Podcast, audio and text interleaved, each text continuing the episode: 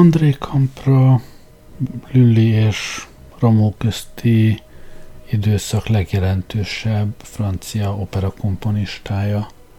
Opera komponistaként tartják számon annak dacára, hogy a zenei tanulmányait a korszokásainak megfelelően az egyház berkeiben kezdte, sőt elhatározta, hogy pap lesz, bár 16 éves koráig se írni, se olvasni nem tudott, de mivel zeneileg tehetséges volt, hát megtanították írni, olvasni, kottet is olvasni. 17 évesen írtam meg az első egyházi énekét, amivel rögtön hírnevet szerzett a városban és környékén. És uh, szépen haladt előre az egyházi vonalon, 1681-ben lelkészé szentelték, különböző templomok zenemestere is lett, motettáival nagy elismerést szerzett magának, aztán egyszer csak úgy 30 éves korában gondolt egyet, és a beállt tengerésznek, illetve hát egy tengerjáró hajón muskétásnak, ami hát nem volt elfogadott eljárás, mert hogy akkoriban a zenész az a szolga volt, és ő nem kért engedélyt arra, hogy eltávozzon az állomás helyéről.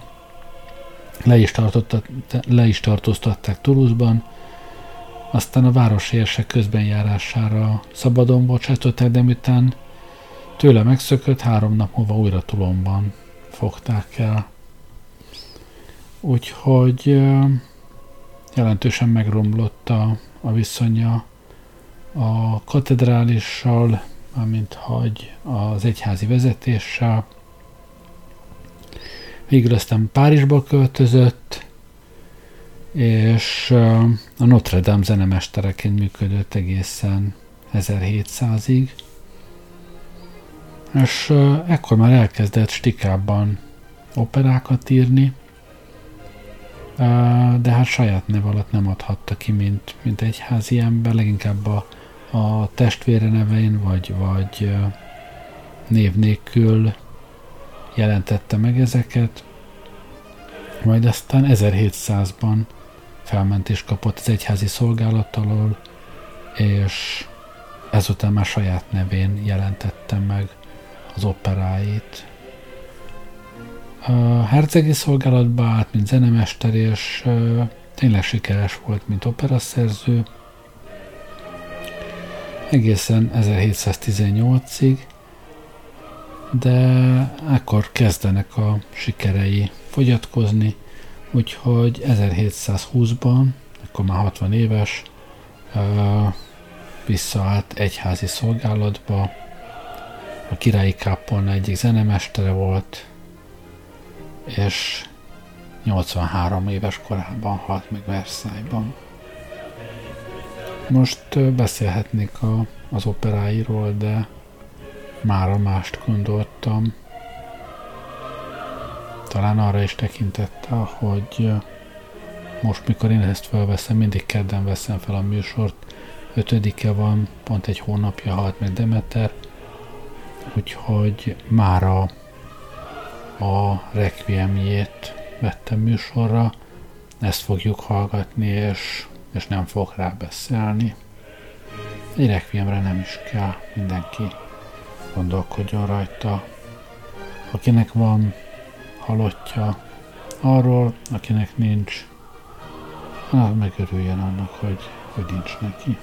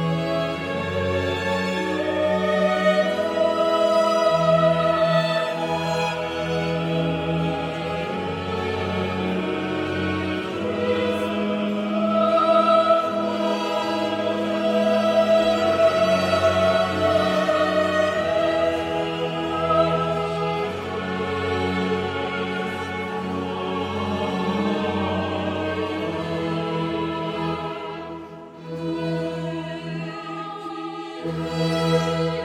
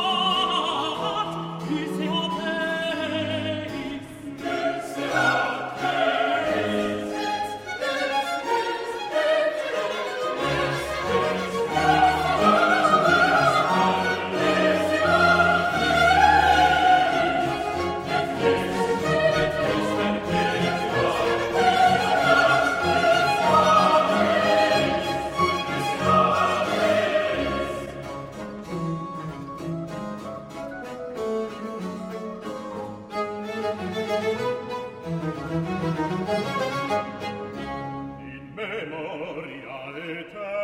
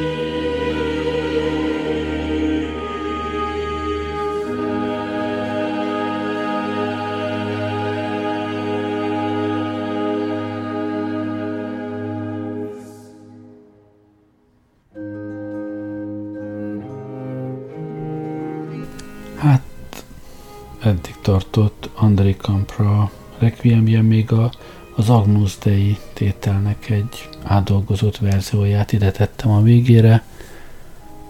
Ezzel búcsúzom ma estére. Köszönöm, hogy velem voltatok. Jó éjszakát kívánok. Gerlei Rádiózó.